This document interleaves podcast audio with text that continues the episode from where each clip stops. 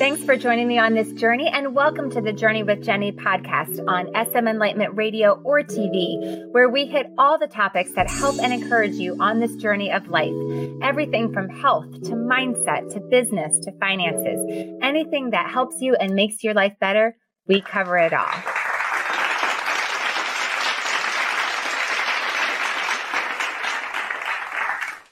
Welcome, welcome. Well, I have a treat for you today. This is going to be a great conversation about how to heal your body naturally.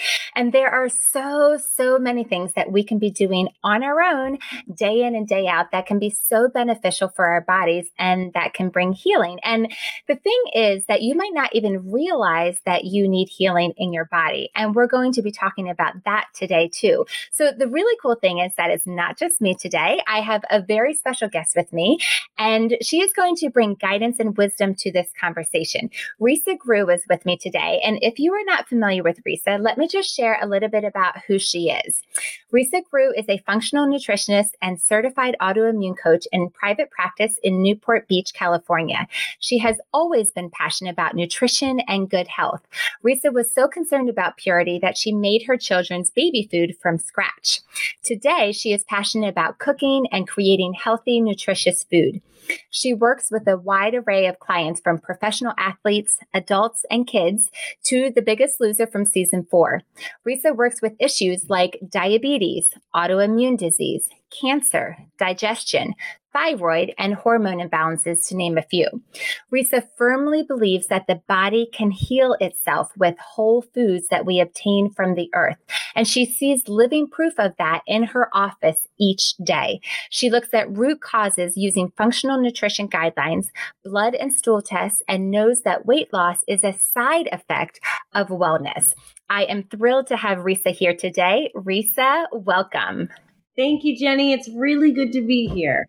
Oh, it is so great to have you. I'm just really thrilled for this conversation because I know it's going to be so helpful to my listeners. Because the thing is that you address things that are critical to our overall health and, and you help to connect those dots and you get to the root cause of their issues and just really help them to have that healing in the body. So I'm really excited for this conversation. So let's start. So you are a functional nutritionist. So let's start with that, with, with how does a functional nutritionist differ from a traditional nutritionist and dietitians? Because I think uh, that distinction is really helpful because it can get really confusing in the health world. It is confusing, isn't it?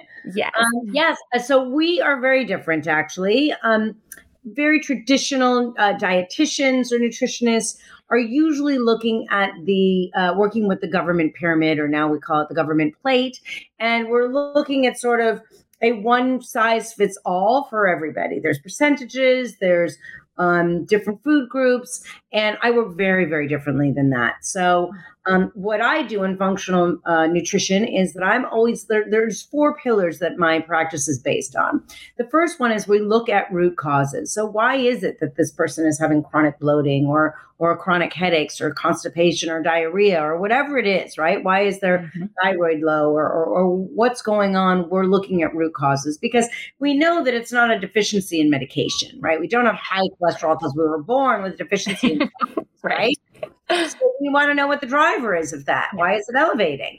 Um, the second thing that we that I do in my practice is I look for prevention. So in conventional allopathic medicine, we're typically uh, looking, we don't treat anything until we're actually diagnosed with a, a, a, a disease. And so we look at prevention. The, the in functional nutrition, we look at uh, our reference ranges are a little bit tighter than regular allopathic medication uh, medicine. And then the third thing that we look at is we look at the body as a whole interconnective unit. So everything has to do with each other, right? Mm-hmm. In conventional allopathic medicine, we have different doctors for different appendages, different glands, different organs. We don't really look at the whole body together. We don't really communicate. So we do in functional nutrition. And the fourth pillar that we work on, or I do in my office, is um, data. I need to see the data. I'm not very good at playing darts with the lights off, and I cannot do very difficult. I'm very good at that, but I'm just not good. So I like to see exactly where I'm looking, where I'm going, what I know, what what health issues do we have? Do we have a congested liver or gallbladder, or do we have inflammation markers, or or dysregulated blood sugar, or a thyroid that's off? So we need to know all the, the data, and I do extensive blood tests, as you mentioned, and extensive stool tests. I look at 84 pathogens.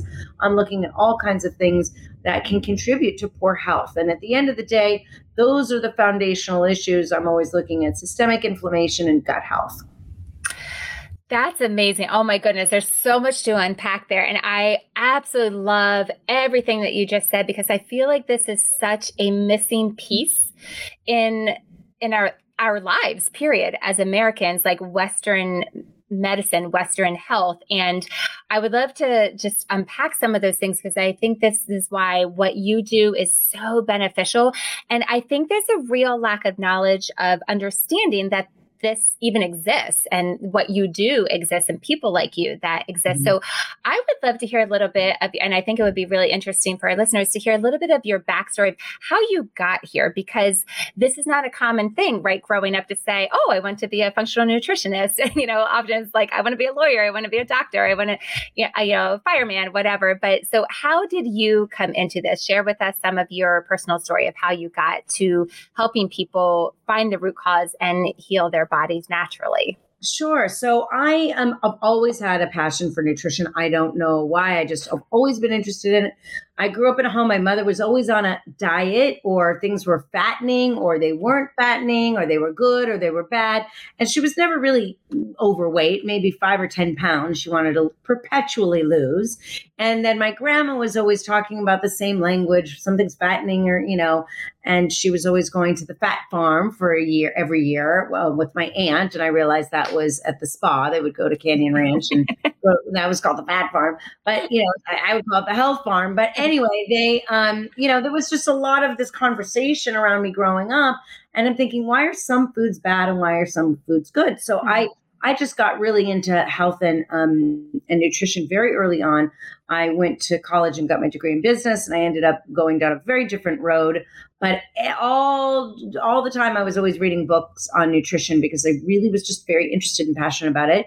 And then when my kids were born, I thought I have the perfect um, guinea pigs here. I'm going to just give them real food and see what happens. Right? I'm not going to give them processed foods and sugars and dyes and chemicals and you know like everybody else mm-hmm. was. And I thought this this will be kind of cool, right? Yeah. So I, as you mentioned, I made their food from mm-hmm. scratch. Mm-hmm. I didn't give them anything artificial for a long time. I mean, um, it, it, was a it was a process. So my yeah. kids do eat really well now, and they're not perfect by any stretch of the mm-hmm. imagination, but they really crave good food. So we all do because we eat real food a lot. So um, uh, so, and then I was diagnosed uh, with a hypothyroid when I was trying to get pregnant. I got pregnant my first time, um, no problem at all. And then um, we were trying for baby number two, and I just couldn't get pregnant. And then I couldn't keep the baby. And I, we went to a fertility specialist, and then he said, Oh, you've got this underachieving thyroid, and here's a pill. And I said, Well, how long do I take it for? And he said, Every day. And I said, No, no, no, for how long? And he goes, Oh, the rest of your life. And I thought, mm. Hmm why am I taking a synthetic pill that is going to mimic something that my body should be producing naturally? Like, w- w- was I born defected? And why is this not happening? Right? Let's yeah. look at the why. Yeah. And um, then I went through kind of a checklist to realize what was going on with me. And I went down that list and realized, of course, all these things were pertaining to uh, miscarriages and infertility. Mm. But um, and then I was eventually I had my son. Uh, second pregnancy was great, and then after that, was, shortly thereafter, I was diagnosed with Hashimoto's, which is an autoimmune disease where your body creates antibodies and it just finds a place to land. And in my case, it landed in my thyroid. Most people, a lot of people have Hashimoto's, very common. And um, autoimmune diseases are kind of like a, a, collection. We like to collect them. So once we have one, we, we tend to get more. you don't want that, and you can reverse them. So I'm um, I'm about ten points away from reversing my Hashimoto's. Yay! Congratulations. Thank Thank you. I can't wait to get there. And it's been, you know, I was at, uh, you know, 1456 was wow. The, yeah, originally. So I've come a long way. Yeah. Taken a lot of uh, work and dedication and research and all that. But it can be done. We do it in my Mhm. office from time to time. And so um, I'm all about why, right? I want to know why is it that I got that and why I don't want to just manage it. I want to get rid of it, right? I want to see why is my body in this state of attack. hmm Yeah, that's amazing. And thank you for sharing that. And I, okay, so let's camp out in the thyroid because I feel like this is that. So that's the issue that really drove you to that deeper research, right? I mean, you were already on this track, but then just the the deeper issue and the healing and and that is actually what drove me to the same place as well. It was that for me as well and drove me to deeper research and understanding and that why question, right? And Yeah. I feel like that this is this is a topic that that I'm passionate about not only because it reflects my personal journey but also because I know that it affects so many women and Mhm. the thing is without them even realizing it. They don't even know that it's affecting them. So I would love to kind of dive a little bit deeper into the thyroid because if someone is listening who is like not even aware that this exists like I didn't know what my thyroid was. I had never heard of Hashimoto's. I'm like I had to look it up. I'm like Hashi what? Like I don't even know how to pronounce that. And so what um would you say this is like you even mentioned like it's it's a big problem so tell us a little bit more about like who does it affect and why do you think it goes so underdiagnosed Yeah. Um, you know, autoimmune is uh, increasing. The average person goes to six doctors before they do get a diagnosis of an autoimmune disease. Um, uh, uh, thyroid uh, and uh, affects eight uh, times more women than men. And autoimmune in general affects more women than men.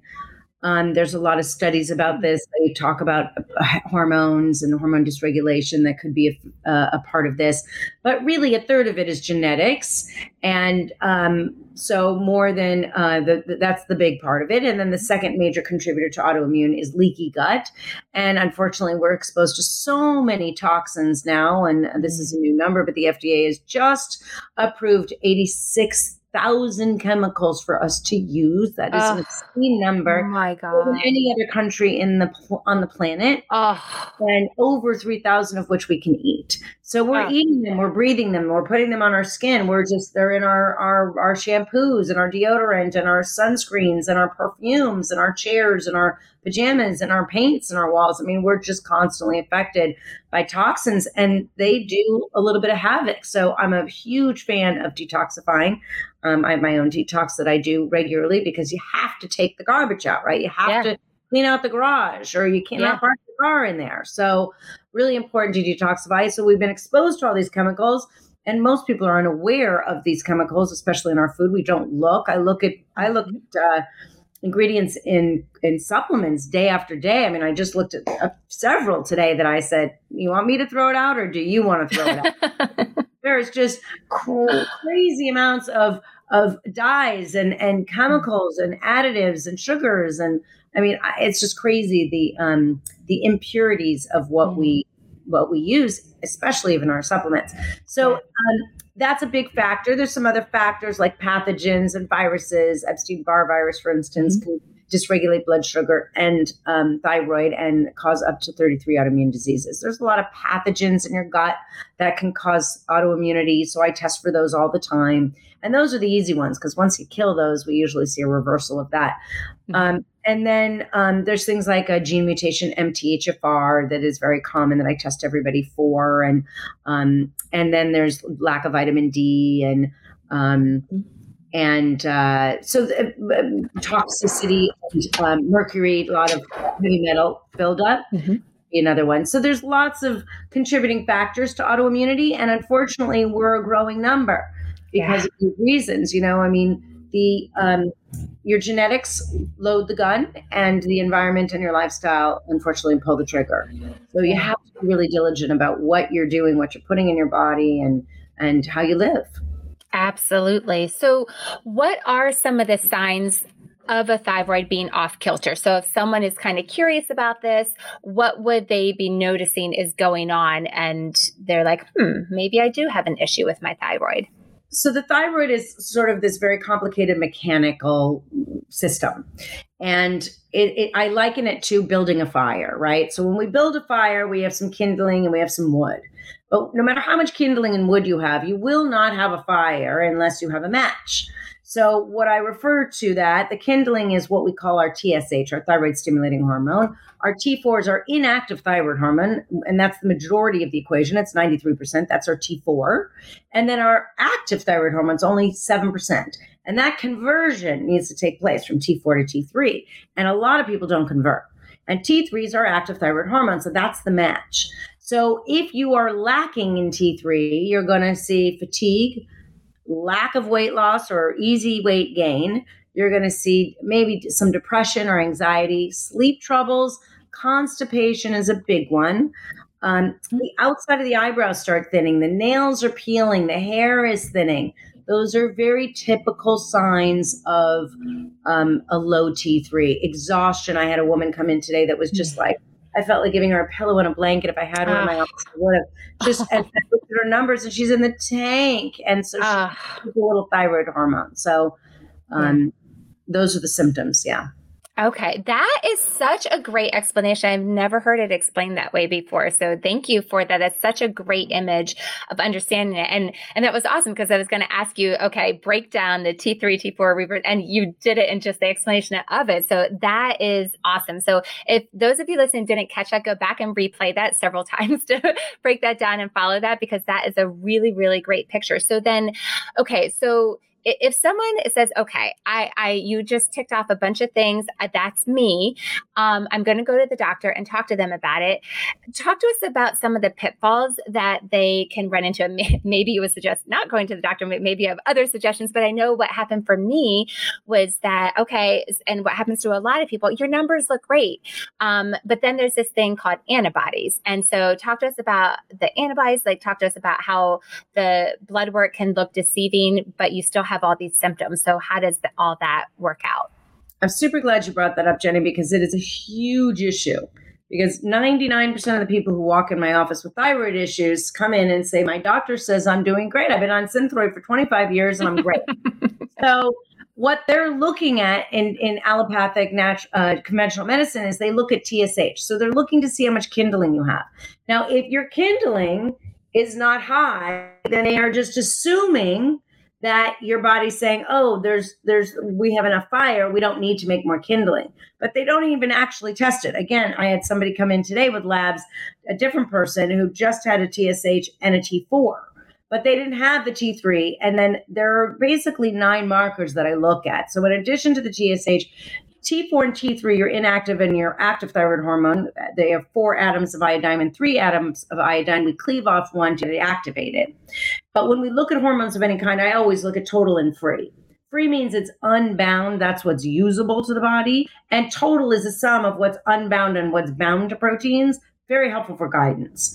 Then I also look at reverse T3 because if you have a lot of cortisol, you're very stressed out, you have a lot of inflammation, you're going to start reversing your T3. So you might be fine with your T3, your active thyroid hormone, but your cortisol is pulling on it.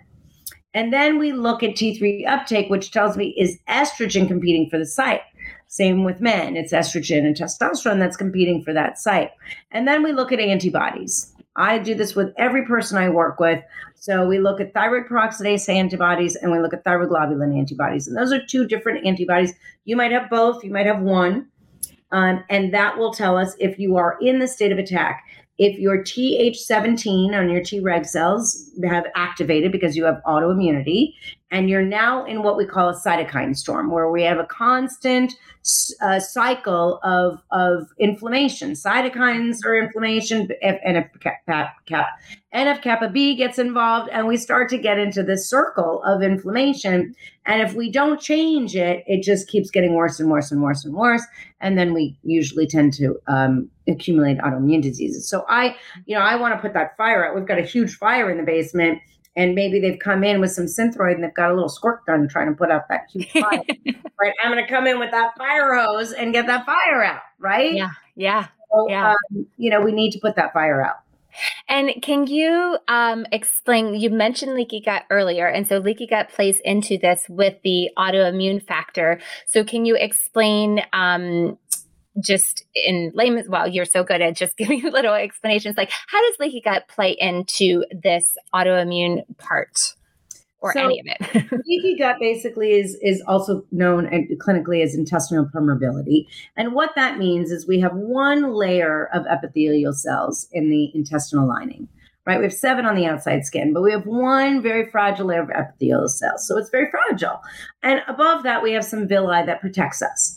Now, things come through the system. They could be stress, they could be toxins, they could be uh, organ malfunctions, pathogens. It could be um, bread, sugar, dairy, and alcohol. Gluten is a really, really effective way to start creating what we call tight junctions, those holes in the intestinal lining. And what happens is they all go through the intestinal lining and then they start to poke little holes, little fissures. They're called tight junctions. And then all these undigested proteins go in. So, like people would say, Oh, I'm allergic to eggs. Well, you're not really allergic to eggs, but you're showing a, a food intolerance to them because that protein goes in and the body goes, who are you? You're coming in through the back door. You're the enemy. And it starts to create antibodies. And we do this long enough when we get um, food intolerances and inflammation. And then eventually we get diagnosed with an autoimmune disease. So it is critically important to what I call put grout on that leaky gut, fill those holes so that we just don't keep perpetuating this huge fire that we've got going.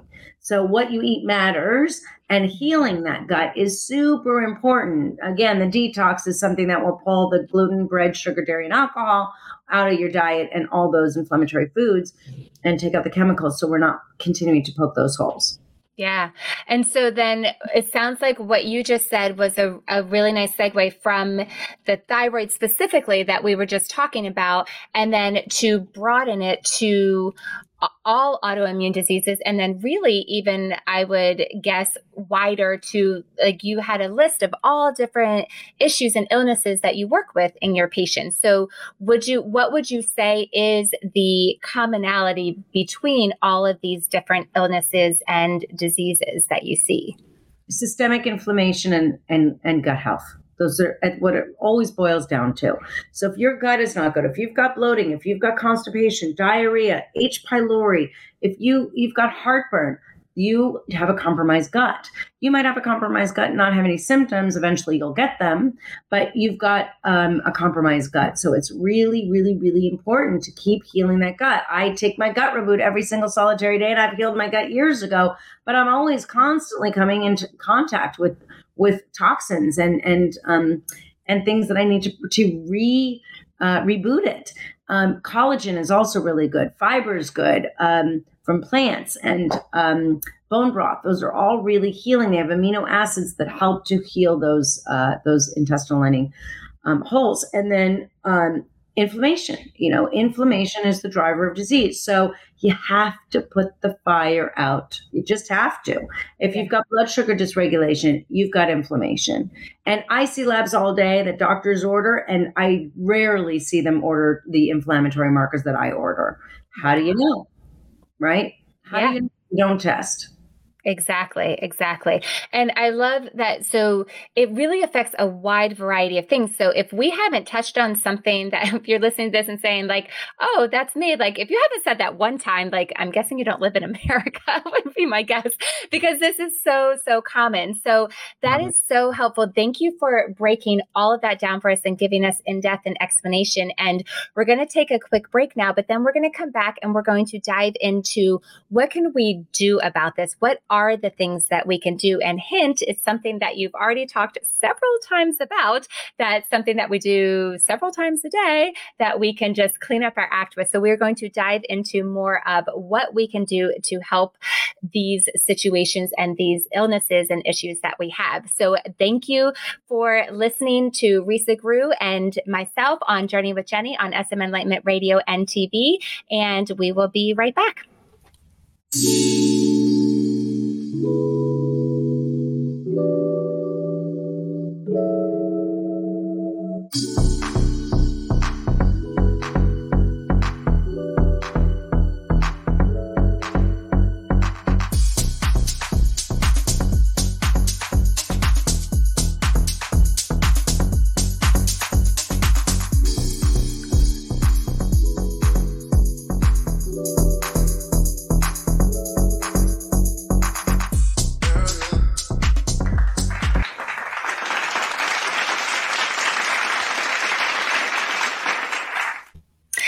Are back on Journey with Jenny, and I am joined by functional nutritionist Risa Groux.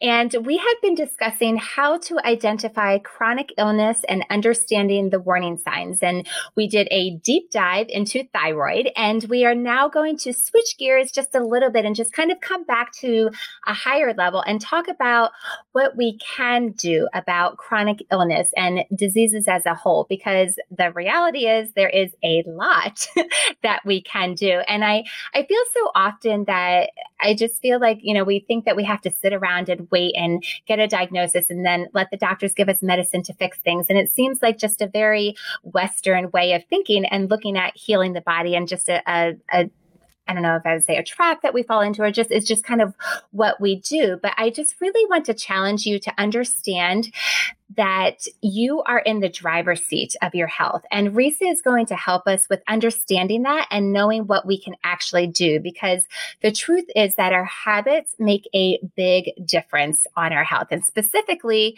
our eating habits. And I feel like this is just a real foreign concept to many Americans. Um, so be prepared for pushback on this. Um, I was new to this concept, and I remember saying something about this about eating differently to help my thyroid numbers to my endocrinologist. And he argued with me. And like, he was like, oh, well, that can't do anything. And I mean, like, every time I went in to see him, you know, like we had the same argument. We finally agreed to disagree. And I, and I was still new into it. I'm like, I started doubting, like, can the foods I eat affect, like, can, can this make a difference? So I am here to tell you it can. Shout it from the rooftops. And I'm just really excited for Risa to to break this down and help us to understand this, the impact of the foods that we are eating and what it can do for our bodies and the healing it can bring. So there are a lot of different diets, if you will, out there. Just I use that word diet as in just simply a way of eating.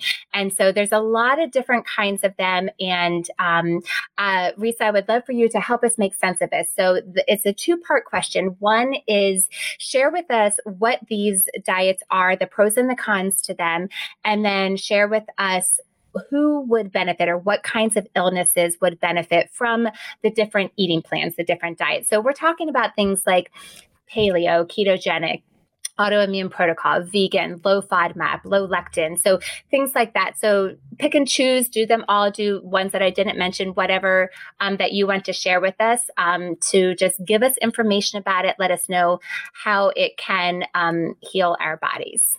Yeah, I'd love to. So th- I have been working with people for decades. And throughout the years, I used to say, I, used, you know, I tried it all, and then a book would come out, and I would say, "Oh, this is the way we should all be eating." And so there's all the science backed up to it. And so in the early years, I was like, "Oh, the, you know, this is how we should all do it." And then I would read another book and change. And so I realized throughout the years that it really isn't a one size fits all. It just isn't. And I know these books are great, and they're great for us a, a, a, a, certain amount of people. They those people will thrive, but not everybody thrives on every single diet type or eating lifestyle. And so that's why my methodology I created called Food Frame, because everybody has a different frame. You should be eating, according to my philosophy, uh, uh, according to what your health status is. So, if you have blood sugar dysregulation, I'm going to go through the diet types in a second, but you should be eating a certain way. If mm-hmm. you have different health issues, those are the ones that you should be focusing on. It isn't that you, you know, we all have that friend or that neighbor or that coworker who just went on keto and lost 35 pounds. Yeah, we're like, what? I just tried it. I gained my twin. and it's because that person may be not well suited for keto right? Not everybody is. So, and I'll get into that in a second. But it really, I mean, we have everything personalized. Netflix tells us what kind of movies we like. Mm-hmm. Spotify tells us what kind of music we like. We we should be eating according to. We all already do our genetics. We know we have a lot of genetic testing. I've done extensive on mine. We should be eating according to what we can eat. I don't do well with dairy. It's just every genetic test I've ever had says that. So I don't do a, a ton of dairy at all. Um, so I think in addition to our genetics, but it's mostly your health status. So I'll break it down for you. My book, Food Frame, is all about this. And this is what I do with every person I work with in my office. I always start with my detox because, again, we need to take out the trash. And it's a two week course. You're eating food. It's not about starvation, it's about cleaning out the, the, the, the body and gently detoxing the liver and the blood. Now, people lose weight. It's not a weight loss program, but people do lose weight because weight loss is a side effect of wellness. Mm-hmm. Focusing on wellness. We kind of take the bumpers, you know, we, we put the bumpers on. You're not eating all the bad stuff. We take out the sugar, the alcohol, the dairy, the, the gluten, and the soy, and then we're eating real food. And then during that two week course, while we're getting cleaned out, we're hopefully doing labs and stool tests. And then we come to the conclusion we've got the, the mat, we've got the, the target, we can, the lights are on, we can see it perfectly at that point. Hmm. So there's six different diet types that I talk about in my book, Food Frame, because those are the ones I typically go to with people that I work with. So let's break them down. The first one is keto. That's this being in the state of ketosis. Being in the state of ketosis is when you shift your fuel source from carbohydrates, which we all are born to to use carbohydrates or um, sugar, um, that uh, turn, you know, carbohydrates turn into sugar. So it's sugar really is our fuel source. And that's what our cells want. That's where our, our cells have these receptors and the, gly- the, the, the glycogen, which carbohydrates and sugar get converted into glycogen when insulin gets there and it delivers it to the cell. And that's how we create energy. Well, in ketosis, we shut off that driver of carbohydrates or sugar because we're having less than 20 net carbs per day. And we're fueling our body with primarily fat. And it doesn't matter if it's good fat or bad fat, it's just fat. So this is the diet type for all the eggs and bacon eaters. this is all the eggs and bacon you want. You can slop some cheese on your egg. You can have cheese all day long. Um, and this is a really, it's about a 75 to 85% of your daily intake is in fat. Again, doesn't matter about quality, doesn't matter if it's good or bad fat, as long as you're having enough fat to stay in the state of ketosis. Now, me, I've tried this diet type. I couldn't even get into the state of ketosis. I put a urine stick every day. I just couldn't get there naturally without wow. anything exogenous. So um, some people can't. This is not hmm. a diet type for anybody who doesn't have a gallbladder because now we are we tend to yeah, have really sludgy, uh, yeah, uh, mm-hmm. bile. We can't break down that fat. Um, it's right. not really for women. Women don't thrive as well as men do, but some hmm. women do. And then it's not really for anybody who has a lot of um, cortisol issues, a, a, lot of stress. They just typically mm. don't tend to do well on keto. Interesting. Yeah. Um, but it is really the whole benefit of keto is to really break down, um, it, it brings down blood sugar dysregulation. So if you come into my office and you're fully diabetic, I'm going to give this to you as an option. If you don't, hmm. if you do have a gallbladder and you and I look at your stool test and I can see that you can manage fats, I'm going to say keto is an option for you. Very difficult to stay in ketosis, very easy to get out, difficult to to travel with, and I don't recommend ketosis for longer than a three month period. It's good. There's a lot of scientific evidence saying that it doesn't cause heart disease. It doesn't uh, increase cholesterol. I've seen it in my office as well. Uh, people tend to do well with ketosis. The problem, I think, with ketosis or the challenge is getting enough fiber because all plants have some form of carbohydrates and it's very difficult. People have a lot of constipation because they're just not getting enough fiber. And to me, you got to have fiber because it's the it's the the trash truck that takes things right. out. Yeah. So that's I recommend it long term. Then we have paleo, and paleo stands for the Paleolithic times, and these this is sort of the um, our hunters and gatherers, our caveman, right? What did they live on the land years and years and years ago that humans were supposed to eat? And that is animal protein, and it focuses on good quality, not the kind that's pumped with hormones and antibiotics and all that stuff. And then um, unlimited vegetables, any way you want them, except for deep fried, um, sweet potato cans, and good fat. So eggs, nuts, seeds, um, olives, avocado, good oils. And this one is, if I had to say, I had to pick one and say this has the broadest appeal, this is definitely it. It's mm-hmm. easy to stay on. It's pretty much how I eat. It its goal is to decrease in, uh, systemic inflammation and increase good gut health. So it's very easy to do. Uh, and it is um, very accessible. You can get a lot of foods to go, things that you can travel with, nuts and and beef sticks or turkey sticks and things like that that are and vegetables that are um, really easy to go and hard boiled eggs things like that. So i like this one a lot. It doesn't have a ton of challenges um, so I, this is my favorite. And again this will help decrease or stabilize blood sugar. So those are the two ones that i offer to people who have either insulin resistance pre-diabetes or diabetic. Mm-hmm. Then we move on to low FODMAP, and low FODMAP is FODMAP is an acronym, and it stands for fermented oligosaccharides, disaccharides, monosaccharides, and polyols. And in plain English, that means because how who understands that? Exactly. I didn't even know that's what it stood for. I'm just like always call it fodmap right.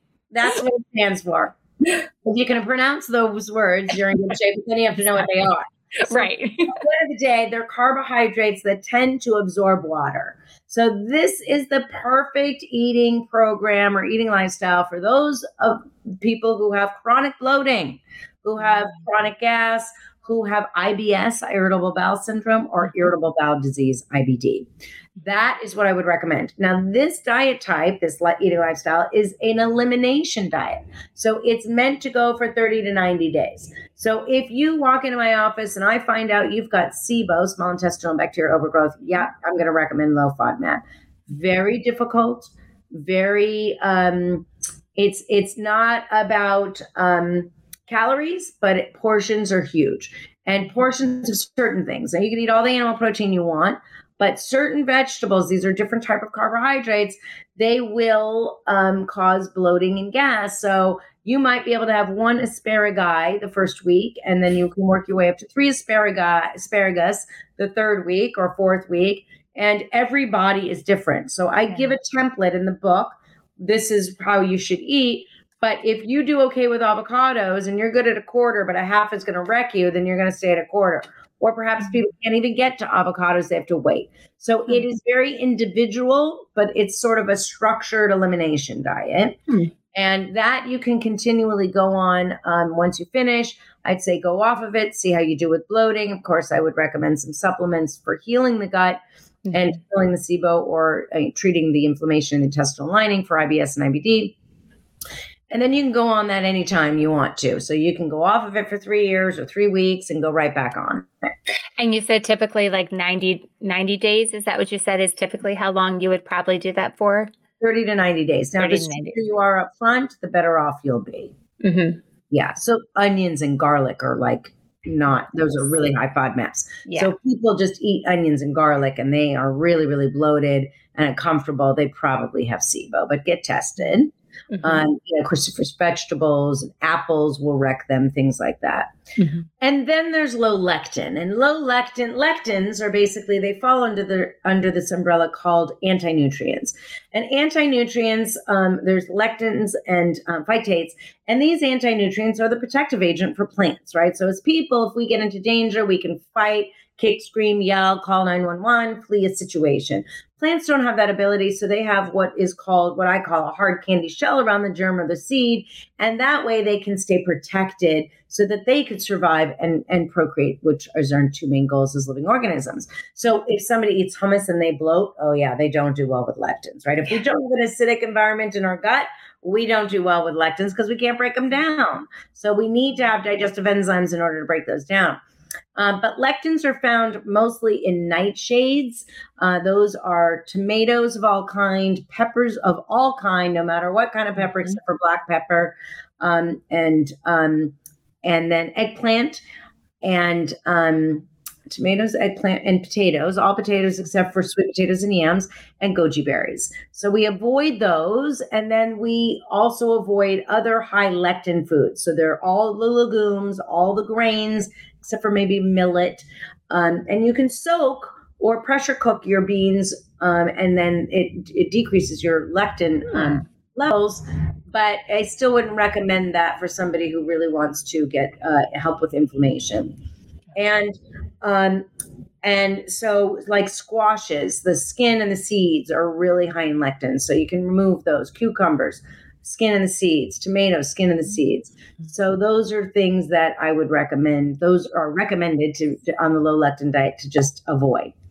And would you say that that uh, kind of like the low FODMAP, like a certain period of time, is typically a certain period of time is beneficial to get past that, or obviously it varies for different people? You can really live your whole life on low lectin. Um, you'll lose weight because it again decreases systemic inflammation. This is a, a, a, eating lifestyle that I recommend for anybody with autoimmune. If they do the autoimmune protocol, which I'm going to get to next, After that, because that's another elimination uh, program, you're either going to jump on low lectin or paleo. Both of them will serve you well because it will help to decrease your inflammation. Um, but anybody can do the low lectin diet, um, and you'll lose weight and feel good. And and there's uh, certain things you can eat and certain things you can't. Um, and I have that in great detail in my book. And then there's AIP, and AIP is the autoimmune protocol. You're familiar with that. Mm-hmm.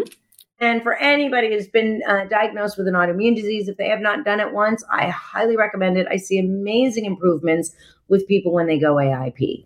It's a very restrictive. It's mm-hmm. basically the paleo program. So we're taking out the beans, the legumes, the sugars, the alcohol, the coffee, chocolate.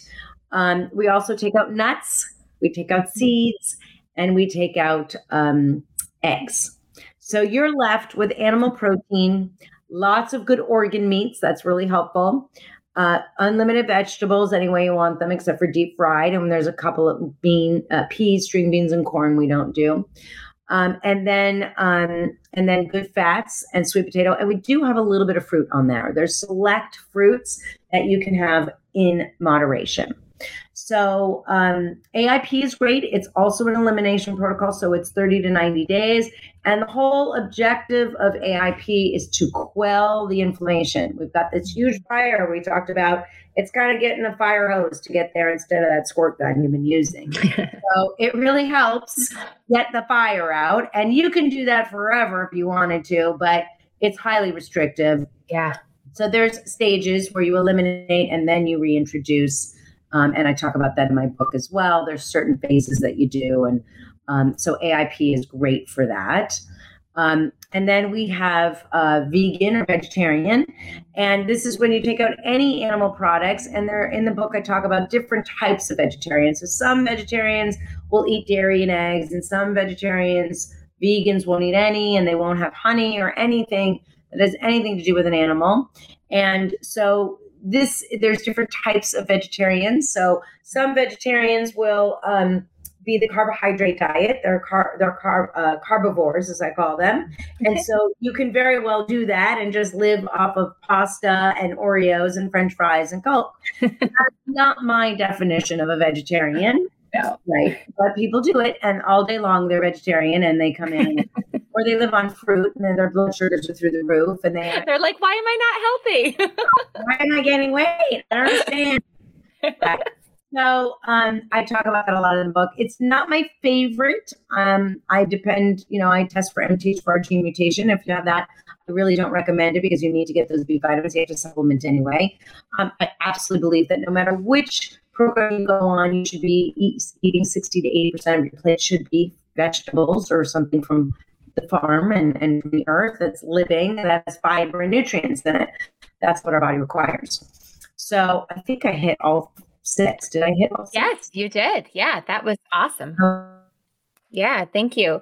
That was really, really helpful and just so comprehensive. So, thank you for going through that and just really explaining the pros and cons and what would be long term, what would be short term. Short term, I think that would be um, that's really, really beneficial. So, um, and that was just amazing. And I want to um, ask you. You mentioned your book, and I know you also have a thyroid course out as well. And so, I want to give you opportunity to share about those and uh, share let us know how people can find you and connect with you, um, but also give you an opportunity if there's anything else that you want to uh, just mention that we haven't touched on, um, go ahead and do that and then just share with us how we can connect with you. Yeah. So, just the last thing I would say is that it really does matter what you eat. Yeah. We know that. We, we, we see it in here every single day. And these pills that we get from the doctor are not necessarily fixing us. Um, people walked in. I had somebody come in yesterday with seven medications. I said, "How you feeling? You, you probably have the picture of health with seven medications." Because how I feel lousy. And I'm like, "Well, that's because you're not fixing it. You're trying to manage it, but medications really block a lot of nutrients. So we're plugging one hole at the front of the bobo, two just popped up at the back. Mm-hmm. And then we mm. just keep doing this chase, and then we don't feel well, and then we're not checking our nutrients. So it really matters what we eat. Get your labs done. Take a look inside and see what your health status is. Um, yeah, Yeah, I, I was just going to say, I think that's such a great point. I'm glad you brought that up again because I did want to emphasize that just the amount of labs that you do. And this isn't just, oh, I just think that maybe we should try this. Like you have, you have the roadmap, like you said. And I just think that's so important too, that it is tailored to what you personally need. So I really encourage people to, to understand that. And um, do you work with people long distance or do they have to be yeah. in your office or? No, I work with people virtually all over the world, actually. Oh, yeah. Okay. Yeah yeah, it's a great honor to watch people heal every single day. Yeah, that's awesome. I do have my thyroid course that I'm super proud of. I have put everything I know and I'll, every all the years of research, all the tears, all the googling. I did it all in here, so you don't have to do any of that, which I would have killed for if I was yes but it's called Achieving Optimal Thyroid Health, and it really tells you everything: all the supplements, all the food, all the all, all the labs you need to order, how to read them, what they mean. Different. I give a bunch of examples with people's blood work, and it's a really, really, really comprehensive course. I'm very proud of. Um, people can find me on my website at Risa Groux Nutrition, R I S A. Last name is G R O U X, nutrition.com. You can find my course there. You can find my book, Food Frame, there. My book, Food Frame, is also on Amazon, on Target, and on Barnes and Noble. Um, and then I have my detox and a line of supplements that I'm super picky about. There's no gluten, dairy, soy, sugar, crap in them, no additives, dyes, chemicals. And um, I have all that there. Um, and and in social media, everything is Risa Groux Nutrition, TikTok, and and Facebook and Instagram. That's amazing. Thank you so much, Risa, for being here today, for sharing your heart with us, your expertise. I know this is going to be so beneficial and such a blessing to so many people. So thank you so much for joining us today. Thank you so much for having me, and thank you for having this discussion. Yes, it's been so amazing. So thank you. And I will put them in the show notes, all of the links that you just shared with us. So it'll be very easy for anyone to just be able to click on that and go find you, connect with you, find those things. And um, thank you so much. So hopefully it's been beneficial to all of you listening. That's a wrap. Thanks so much for joining me on SM Enlightenment Radio or TV, or joining us on the Journey with Jenny podcast. If you enjoyed this episode, please download my podcast and leave a five star rating and review. It really does help, and I would be so grateful. I'm Jenny. Have a good one.